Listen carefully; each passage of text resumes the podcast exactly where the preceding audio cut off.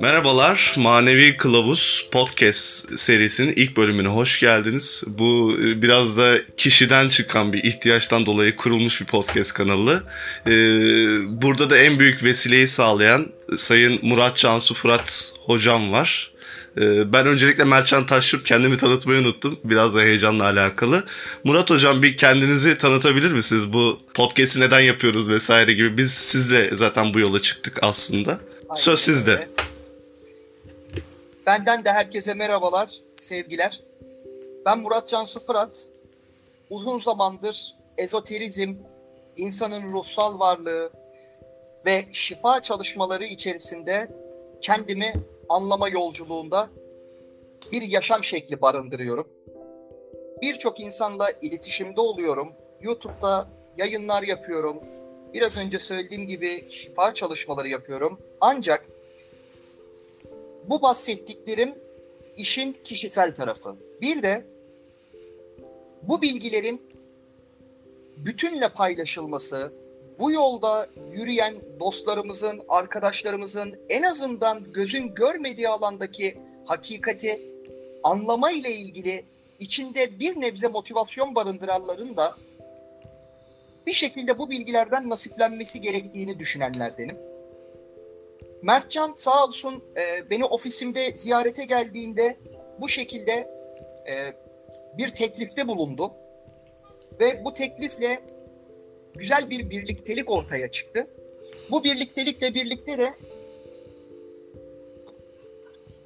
bu podcast serileriyle birçok kişiye dokunmayı, ruhu anlamayı, insanı anlamayı kendimize konu başlıkları belirleyerek sizlere aktaracağımız bir sohbet içerisinde olmayı hedefledik.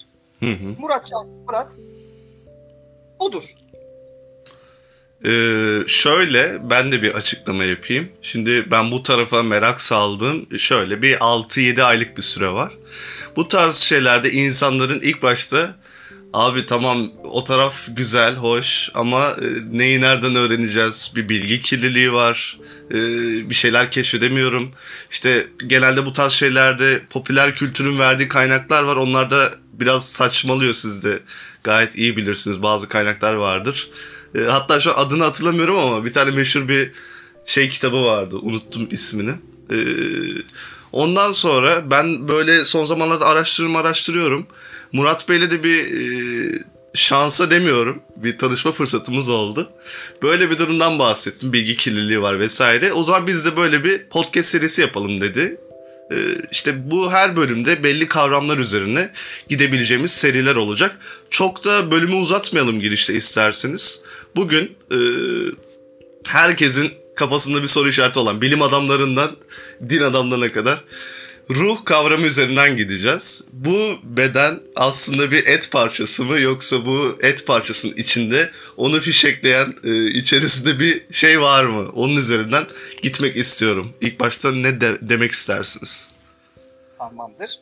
Şimdi şu şekilde e, ben sadece işin bu tarafıyla kendi yolumda bir giriş yapmak istiyorum. Ben hayatı boyunca dinlerle problemi olan bir insan oldum. Sonrasında babam sağ olsun Ergün Candan'ın Son Üç Peygamber kitabını bana getirdi. Ya bu kitabı okuyunca aslında bize bu zamana kadar anlatılan din kavramının, ruh kavramının ezoterik öğretiler ışığında çok daha başka, çok daha farklı hakikatler barındıran bir realite içerdiğine ulaştım Mertcan. Sonrasında bu beni biraz uykusuz gecelere, biraz işte çok fazla okumaya, çok fazla yani neyiz biz, ne oluyoruz'a götürdü. Ama işin hani ortak paydası dediğin gibi ruh ya, yani bizim metafizik varlığımız ya. Benim ruhla ilgili kavramım bilinç üzerinden işliyor. Şimdi baktığın zaman bilinç bir sınırsızlık barındırıyor sınırsızlık barındırdığı alanda aslında bir tezahür alanı yaratıyor. Bak buna biz de dahil bu yayını dinleyen herkes. doğru bir niyetle bilincinde yarattığı imajı hayatında yaşamayan hiç kimse yok. Bu arada tezahürü e, açıklayabilir misiniz? Bilmeyenler olabilir. Tezahür ne demek? Tabii ki de tezahür ettirmek şudur. Ben tezahür ettirmeyi insanın tanrısal bir özelliği olarak yorumluyorum. Tezahür ettirmek de insanın bilincindeki mevcut halini veya imajın imaj olarak bilincinde yarattığı o fotoğraf karelerini hedefler anlamında da olabilir. Duygusal durum anlamında da olabilir. Bunun üçüncü boyut sistemindeki bu dünya hayatında bir realiteye dönüştürmesi olarak görüyorum ben tezahürü. Hal böyleyken ruh dediğimiz şeyi çok fazla böyle dışarıda, içeride, dinlerde, işte öğretilerde aramak yerine bilinçte aramanın ben çok daha doğru bir yol olduğunu zaman içerisinde anladım ve hatta şöyle söyleyeyim bu gerçekliğe iman ettim bile diyebilirim. Yani bu konuda bu kadar keskin bir onaylama yapabilirim kendi adıma. Şimdi bakalım şuradan ruh eğer bilinçse şimdi bir yerde de felsefesini yapalım bu işin değil mi? Yani bilinç ruhtur deyip işin içinden çıkmayalım. Şimdi bilincimiz her ne vaziyetteyse zihinsel yansıma noktasında daima hem biyolojiyi hem fizyolojiyi hem de çevreye etkiliyor. Şimdi nasıl mı? Bilinç halinde mutlu olduğunda mutluluk hormonları salgılıyorsun. Üzüntü veya stres içerisinde olduğunda üzüntü ve stres hormonları salgılıyorsun. Bu işin biyolojik kısmı. Bu arada dinleyenler araştırabilirler. Hatta Harvard Üniversitesi'nde, Kaliforniya Üniversitesi'nde alternatif tıp uzmanlarıyla bunun deneyleri bile yapılmıştır. Negatif bilinç halinde olanlar yaşlılık hormonlarını yüzde 40 oranında daha fazla çalıştırır. Şimdi bak bu işin maddesel kısmı. Burada bilincin gücünü anlatmak istiyorum sadece. Biyoloji bilgisi vermiyorum. Onun haricinde bilinç tarafında çevresel veya gelecek kişi ne imaj yaratırsa veya hangi ruh halinde olursa daima onu hayatında yaratmaya mahkumdur. Farkında olsun veya olmasın. Kişiler şunu diyebilir. Ya Murat Cansu sen böyle söylüyorsun ama bu iş böyle değil. Tamam sen şimdi buradan bana o şekilde bir yorumda bulunabilirsin. Ama objektif bir şekilde son 3 yılına 4 yılına bak bakalım. Geleceğini inşa eden şey bilincinde kullandığın inşaat malzemeleri mi değil? Yani kişi devamlı şikayet ederek hayatını geçiriyorsa daima şikayet ettiği şeylerle Mertcan hayatını devam ettirecek. Eğer mutlu olmayla ilgili bir motivasyon arıyorsa daima mutlu olacağı şeyler onun karşısına çıkacak. Bak bu hiçbir zaman değişmez. Ben o yüzden şey diyorum yani bir evlat yetiştirirken veyahut da çevrenizde bir insanı varken hayal kurmayı aslında insanlara öğretmek gerekiyor. Hayal kurmak işin başlangıcıdır yani en büyükte maddesidir diyebiliriz yani e, ortamı. Tabii bak ben şöyle bir parantez açayım. Ee, yine kaynak isteyenler bakabilirler. Ee, dünyaca ünlü bir mikrobiyologtur. Aynı zamanda da e, spiritüelist bir e, ne diyelim ona? Yani bir bilim insanı ama mikrobiyolog gibi biri. Bruce Lipton. Araştırabilirler. İnancın Biyolojisi diye bir kitabı var Mertcan. Bak orada şunu söylüyor. Bir çocuk yumurtalığa düştüğü an yani gebelik hali olduğu an dışarıda annesinin, babasının ve çevresel faktörlerin tamamı onun fizyolojik ve biyolojik yapısındaki hormon sistemini etkiliyor. Yani bu ne demek? Bak bilinç, ruh ve biyoloji ilişkisinden bahsediyorum. Bak çevresel faktörlere bak. Yani dışarıda devamlı stresli bir ortam varsa doğacak çocuk dışarıdaki strese uygun olabilecek şekilde o anksiyeteye uygun olabilecek şekilde hormonal yapısını DNA akışında düzenleyip doğuyor. Veya dışarısı çok huzurlu bir alansa çocuk o huzurlu alana uygun bir şekilde hormonal yapısını geliştirip doğuyor. Bunun da yansıması ne oluyor biliyor musun? Ya bizim çocuk hiç durmuyor. Devamlı ağlıyor. Uyutamıyoruz. Çok agresif. Şöyle böyle. Bak bunu dinleyen herkes akrabasının, dostunun, çevresinin bu söylediğim durumda değerlendirmesini yapsın. Sonra yorumlarda buluşalım. Bak bana her yerden ulaşabilirler. YouTube'dan ulaşabilirler. internet sistemden ulaşabilirler. Yani zaten Instagram'dan ulaşabilirler. Açıklama Çevre kısmına da yazarım zaten. Eyvallah. Ama bak çocuk hiç yaramazlık yapmıyor. Devamlı huzurlu ve uyku halinde. Annesini babasını hiç üzmüyor. Bakın bakalım gebelik dönemi nasıl geçmiş. Ya zaten hocam biraz da şey işin magazinine girelim ya. İşte yakışıklı bir mankenin resmine bakarsan öyle olur. Ee, Veyahut da Eyvallah. Eyvallah. Onun için ruh ve bilinç kavramını zaten üstadlar hep şöyle demişlerdir. Bilinç bedenin içinde değildir. Beden bilincin içerisindedir. Ki bak bir de şöyle bir örnekle ben toparlayayım. Bunu yayınlarımda da örneğini vermiştim. Sen ofise geldiğinde de konuşmuştuk bir hatırlıyorum. Benim yaşım 37. 37 yıl boyunca benim terabaytlarca duyusal olarak bir hafızam mevcut. Duyusal dediğimiz şey nedir? Bedendeki hücrenin 0,7 voltluk bir enerjiyle, bir elektrik bilgisiyle beyinde yorumlanması. Aslında gerçeklik dediğin şey gerçeklik değil. Yani bir frekanstan başka bir şey değil. Ama şimdi çok kafaları yakmayalım ilk yayın. Hı hı. Şimdi ben vefat ettiğimde ya benim en sevdiğim yemeği çıkaramıyorsun. En sevdiğim kokuyu çıkaramıyorsun. Ailemden birilerinin sesini benim bedenimden çıkaramıyorsun. Ya bu data nerede peki? Ya tamam elektrotlara bağladığında duyusal olarak monitör ekranında bazı grafikleri görebilirsin. Ama reel anlamda o bilgiyi alamıyorsun. İşte onun için beden bilincin içindedir ve bilinç dediğin şey alanın ta kendisidir. Onun için ruh da bilinçtir. Ve dediğim gibi lütfen bunu dinleyen kişiler bizim söylediklerimizi de hakikat olarak değil bir araştırma alanı olarak görüp Evet. istedikleri kanalda Mertcan bilimsel olarak, spiritüel olarak, ezoterik olarak modern bilim anlamındaki her kanaldan bakabilirler. Zaten benim düşüncem şeydir. Bir şey öğrenirken tez, antitez, sentez yaparsınız. Bir karşıtlığına da bir bakarsınız. Bu tarz e, spiritüel şeylerde genelde insanları biraz deli yaftası yapıştırılır. E, bir taraftan da mesela psikoloji de okursunuz. Acaba ben deli miyim değil miyim? Onu bir şey oldu. Ee, YouTube'da e, yayınıma biri yorum yapmış. E, yayının adı da şey e, Allah bilinciyle uyumlu olanlar tüm boyutların üzerinde yürür. Orada da şunu anlatıyorum. Yani hani Allah bilgisi hani ondan geldik ona döneceğiz. Benim inancıma göre bu biraz bazen eleştirilir ama vahdedi vücut kavramına ben biraz yakınımdır. Şundan dolayı yakınımdır. Çünkü Allah'ın yaratma prensipleri boşa çıkıyor. Eğer ondan ayrı bir yerden bakarsam. Bu benim için geçerli bir şey. Biri de yazmış yanık kokusu alıyorum kafa yanmak üzere falan diye. Yorum yapmış bana. İşte burada da mevzu şu ya. Hep söyleriz bunu. İşte bu yola akılla çıkılır. Sonra akıldan çıkılır.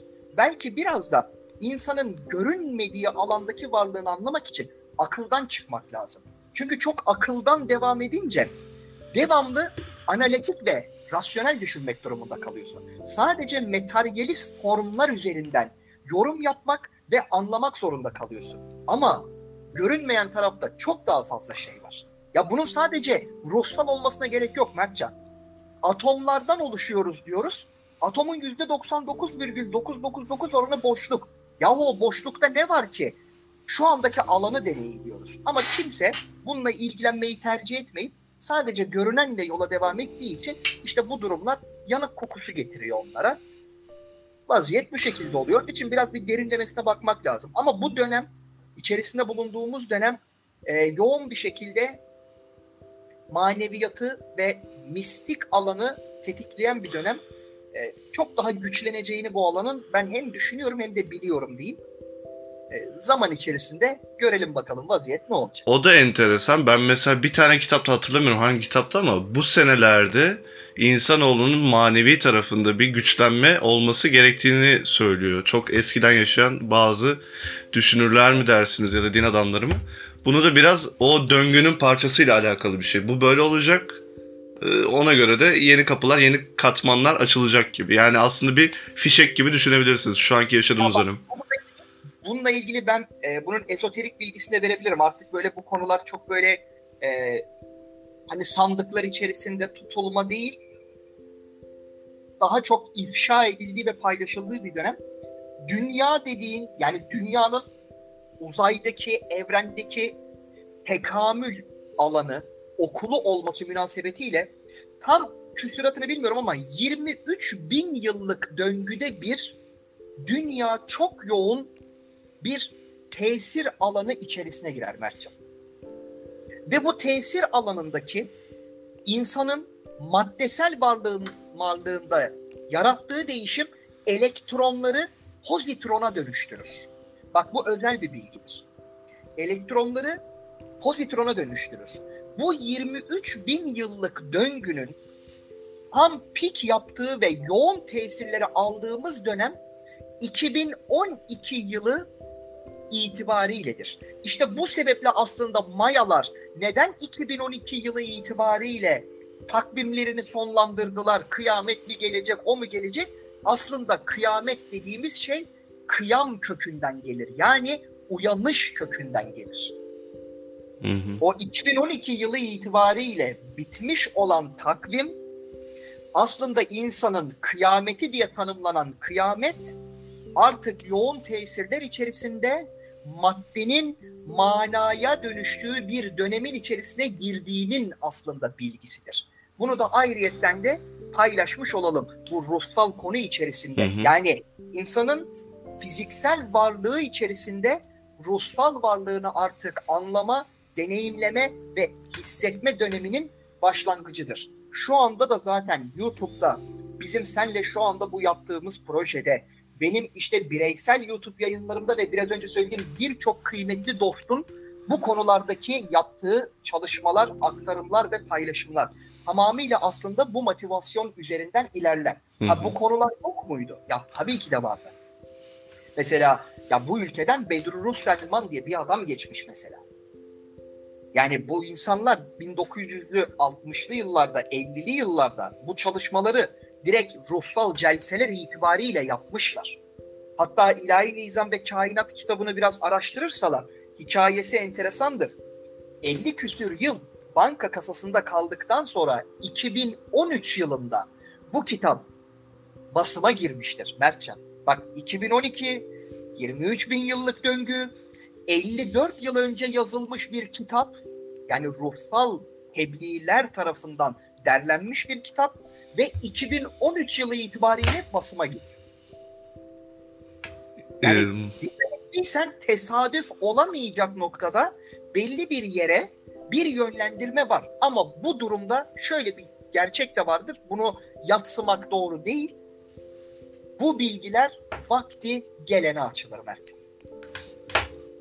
Vakti gelene açılır. Ya bu iş böyledir. Yani bu konulara çok ilgilenip çok yükselip de yarı yolda kalan çok insan vardır. Ha bu eleştirilecek veya yadırganacak bir şey değildir. Bu böyledir çünkü. Tohum ekilir, zamanı geldiğinde de yeşerir. Ya ben şöyle söyleyeyim, kendimden örnek vereyim en başta. Ee, bu da zaten bir giriş bölümü olduğu için aslında biraz konudan konuya gidiyoruz. Ruhla başladığımız için. Ben bundan yaklaşık aslında son 6 aydır ilgilensem de bir buçuk yıl önce aslında bir bu enerji tarafında vesaire bir deneyim yaşadım. Ama ondan sonra o gün çok da güzel hissettim bazı şeylerde. Daha ileriki bölümlerde bunu konuşuruz. Meditasyon şey tarafında. Ama ona rağmen ben 6-7 ay hiçbir zaman onu bir daha yapmak istemedim. Garip bir şekilde. Yani normalde insan çok zevk aldığı bir şey yapmak ister değil mi? Mantık olarak, insan zekasıyla. Ben yapmak istemedim. Sonra karşıma bir şey vesile oldu. Bir deneyeyim dedim. Aa bu, bu gerçekten güzel deyip ondan sonra karşına da o, o- onunla alakalı insanlar da çıkmaya başlıyor garip bir şekilde. Ondan sonra da Allah yürü ya kulum diyor zaten. Bak rezonans işte denilen şey budur. Konuyu dağıtmayalım ama işte frekans uyumlandıkça biraz önce çok güzel bir şey söyledin. İşte o bu konuyla ilgilenen insanlar bir şekilde ortak payda olmaya başlıyorlar ya. İşte o ortak payda dediğin şey aslında bir uyumlanma halidir. Birbirini çekme halidir. Yani tesadüfü değil bizim bunları anlatmamız şu anda seninle konuşmamız etmemiz. Hı hı. Bu arada bak şeyi iyi söyledin. e, ileriki haftalarda o bahsettiğin ruhsal fenomenlerle ilgili de konuşabiliriz. Hı hı. Telepatinin ne olduğu, işte meditasyondu, astraldi vesaire. Şifalama vesaire, dengeleme, çakralar. Yani hani Aslında benim- bir sürü konu var da e, şey yapınca. Yani bir not alabiliriz bunları. Bunlarla ilgili de bir yayın yapabiliriz. Çünkü dönem itibariyle ruhsal fenomenleri aktif eden çok insan var. Ee, ve bunu nasıl yöneteceğini, nasıl kullanacağını bilmeyip korkup üzerini kapatan da çok insan var. Ya da dengeleyemeyen çok insan var. Bir Aynen. yere çok alışıp onu sevip sadece orayla bağlı kalıp gerçekten insanların hakkıyla bu delirmiş yaftası yapıştırabileceği insanlar var yani. Evet. Abartmamak da lazım. Bu hayatı da yaşamak gerekiyor. Tabii hayatı da yaşayalım da ya ama şöyle bir durum var. Ee, işte bu ruhsal kıymetler üzerine hayatı yaşamaya başlayınca gerçekten hayatı yaşadığını o zaman anlıyorsun. Yani hayatı yaşamak dediğin şey önemli ama hayatı çok fazla dünya kokan bir bedenle yaşamamak lazım. En azından ben böyle yorumluyorum. Hmm, anladım.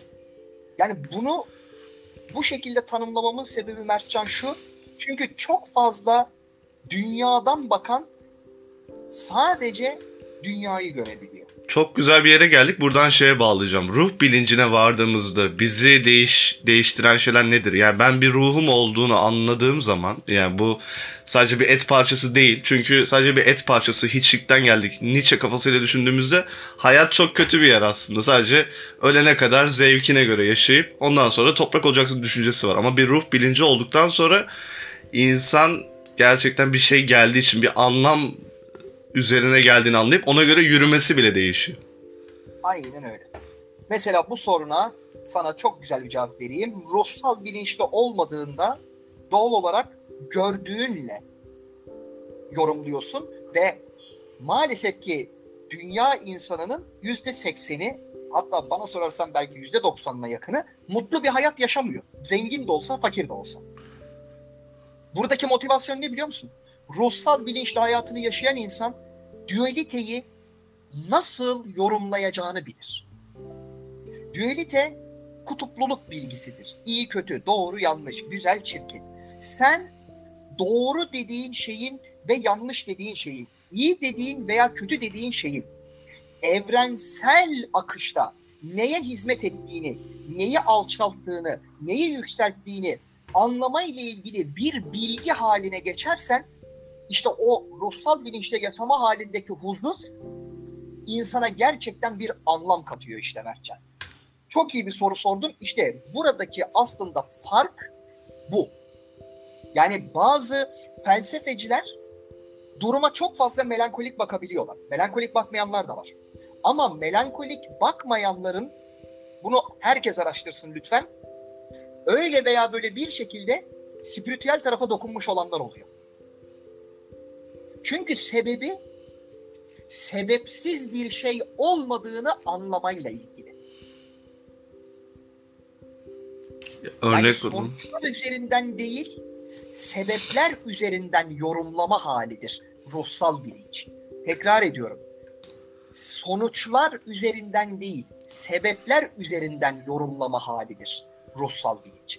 İşte o sebeple bir sonuca baktığında ona lanet etmek, bela okumak, eleştirmek yerine onun neyin doğurduğunu görüp he ya bak burada da öyle bir motivasyon varmış ya demektir aslında.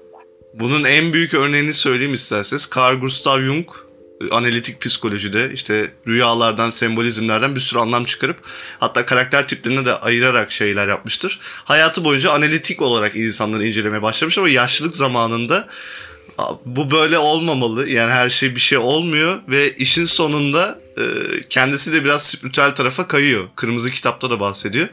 Çünkü bir yerden sonra o da delirmiş gibi hissediyor ama bazı öngörülerle alakalı ona karşılaşınca delirmediğini, orada bir kendine göre de bir tanrısal inanç e, tezahürü olduğunu görüp hayatı e, çok başka değişen büyük bilim adamlarından bir tanesidir Carl Gustav Jung. Tabii ki ben yeni kitabını okudum bu arada. Dışa bakan rüya görür, içe bakan uyanır diye de bir kitabı vardır. Evet. Bunu da tavsiye ederim. Kırmızı Kitap zaten biliyorsun yayınlanmayan o zaten ruhsal deneyimleri üzerine anılarını Evet, not anlattı. notları çok anlam anlamıyor aslında okuduğunda. İşte o Freud'la olan yaşadıkları, onunla sonrasındaki o ters düşme durumları ama ters düştüğünde bile ona saygısından bir ödün vermemesi bu hikayeyi zaten bilir birçok kişi diye düşünüyorum veya bu konularla ilgilenen. Yani onun için hatta tavsiye ederim dışa bakan rüya görür, içe bakan uyanır diye. E, orada işte durumu anlatmaya çalışıyor. Bu konuştuklarımızı daha bilimsel, daha psikanalitik şekilde yorumlamaya çalışıyor. Ama şöyle de bir şey var Berkcan. Bunu söylemezsem e, vazifemiz eksik olur. Biraz da kişilerin çabalaması lazım yani.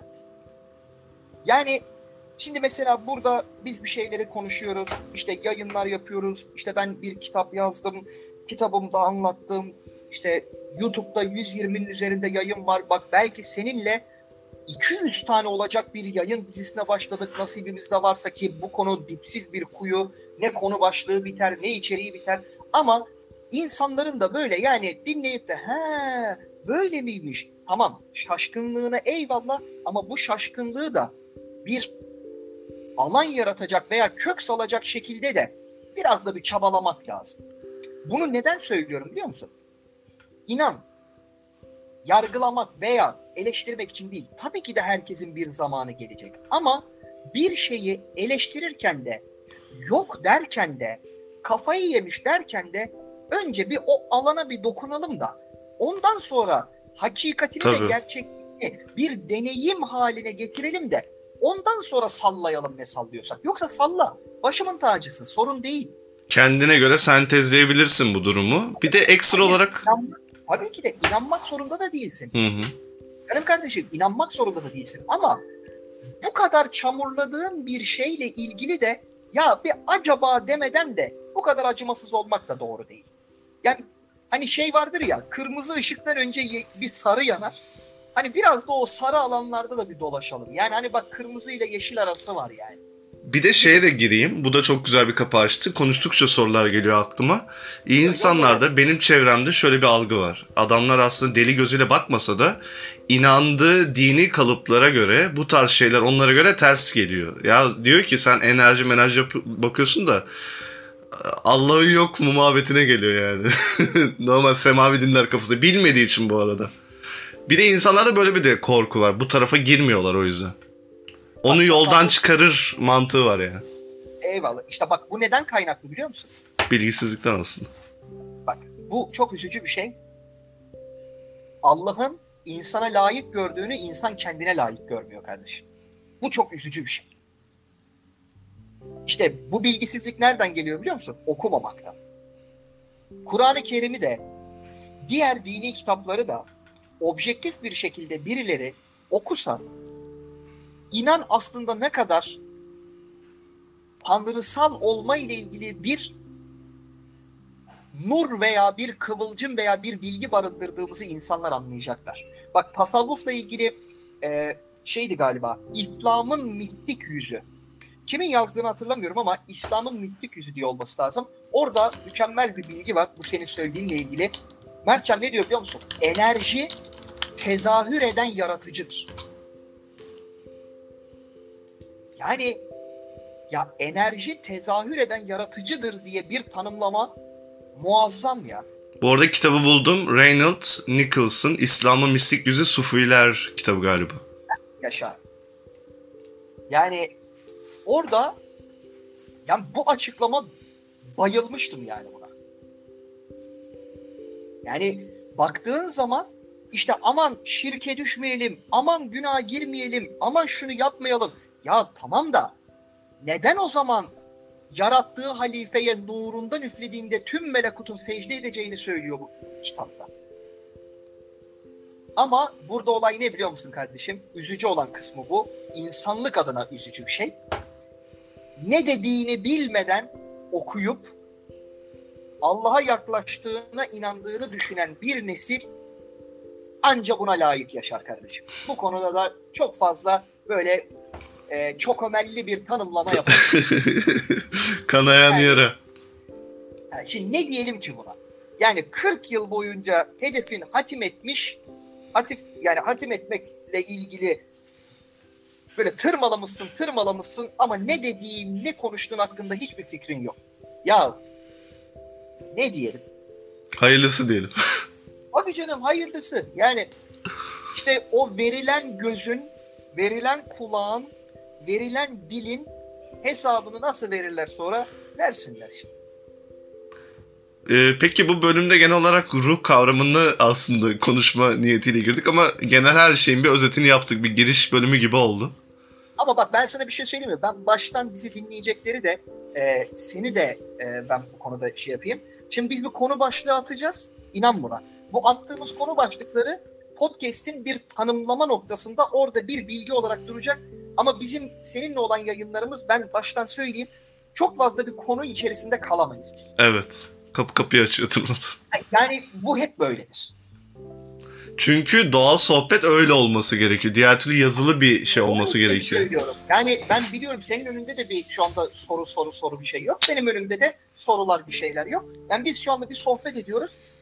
Biz bu sohbeti ederken birileri de bu kaydı dinlediğinde bu sohbeti bizimle paylaşan bir ortam enerjisi yaratalım. Ben son olarak şeyi söyleyeceğim. Ee, hep şeyden şikayet ediyoruz ya kaynak tarafından. Bölümü kapatırken bir ka- birkaç kaynak önerisi yapabilir miyiz acaba dinleyenlerimize? Hemen yapabiliriz. Yaşar Nuri Öztürk'ün iniş sıralı kronolojik Kur'an-ı Kerim'ini ben herkese bir okumasını tavsiye ediyorum. Çünkü şu anda dünyada özellikle Orta Doğu'da başımıza ne geliyorsa okunmayan din sebebiyle geliyor. Çünkü okunmayan ve bilinmeyen din inancı ancak bu kadar kaotik bir alan yaratır. İkinci tavsiye edeceğim şey ilk başta söylediğim benim de hayatımda önemli bir yer teşkil eden Ergün Candan hocamızın Son Üç Peygamber kitabı. Bunu da neden söylüyorum? Çünkü dine bakış açınızı değiştirecek. Çünkü ben geleneksel din anlayışıyla yayının başında da söyledim. Hep problemi olan, hep eleştiren bir insandım. Benim değişim alanımı bu kaynaklar oluşturmuştur. Şu anda bu iki tanesini direkt söyleyebilirim. Ama daha sırala dersen de söyle. Yok diğer bölümlere böyle paylaşarak her bölüm sonu aslında biraz da şeyle alakalı. Ama bu iki kitaba Mertcan gerçekten bir dokunmak lazım. Evet son üç peygamberi ben de başladım yarısındayım ve gerçekten inanılmaz akıcı bir kitap. E, Okudukça okuyorsunuz diğer sayfayı merak ediyorsunuz. E, Ben zaten aslında önceki konularda biraz vakıf olduğum için çok şaşırmıyorum bazı şeylerde. Evet. Ama hiç girmeyen bir insan okuduğunda e, kardeşim ne yapıyorsun falan diyebilir yani. Mertcan şey güzel, klasik din anlayışını gerçekten yerle bir edip bambaşka bir alandan bir realite paylaşıyor. Şeyi de görebiliyorsunuz. O peygamberin aslında bir insan olduğu da orada şey yapıyor. Genelde bize Hayır, İşte detaya gerek yok. Bunu hangi dinden bakarsan bak aslında kitaplar peygamberleri zaten sizin gibi yolda yürüyen, sizin gibi yiyip, yiyip içen beşeri varlıklar olarak tabii zaten Yani, şey diyor sen sadece bir aracısın aslında. Abi, ki ben Sonuç Peygamber kitabı ile ilgili bak şunu söyleyeyim. Bak düşün ben kendi kitabım olduğu halde ilk başta kendi kitabımdan önce başka kitabı öneriyorum. Hani burada alçak gönüllü ve mütevazi bir imaj yaratma anlamında değil. Çünkü gerçekten ilk başta onlar başladığında devamı güzel oluyor. Sonuç Peygamber kitabı da sen bakmışsındır belki ön sözüne de. Evet. Ya 16-18 yılda yazılmış, içinde ufoloji bilgisi olan, tablet bilgisi olan, Mu ve Atlantis bilgisi olan, ruhsal tebliğler olan böyle gerçekten kompakt bir kitaptır. Yani onun için herkese tavsiye ederim. Hatta şey de diyor kitapta. Bir tane öncesi bir kitap da varmış. İsterseniz onu okuyup ondan sonra bunu okuyun gibi bir öneride de e, bulunuyor. E, hatırlamıyorum. Yazarın aynı bir kitabı daha varmış galiba. İsmini şimdi unuttum. E, affola. Orada da bir öneriyor yani. Hiç bilmiyorsanız bir önce buna bakın diyor aslında. Altyapısını yapmak için. Eyvallah, eyvallah. O zaman genel olarak çok keyifli bir bölüm oldu benim için. Çok da uzatmak Eyvallah. istemiyorum. 35 dakika olmuş. E, ağzınıza Eyvallah. sağlık. Hepimizin ağzına sağlık, dinleyenlerin gönlüne sağlık, şifa olsun diye. Gelecek bölümlerde görüşmek dileğiyle o zaman. Saygılar, sevgiler.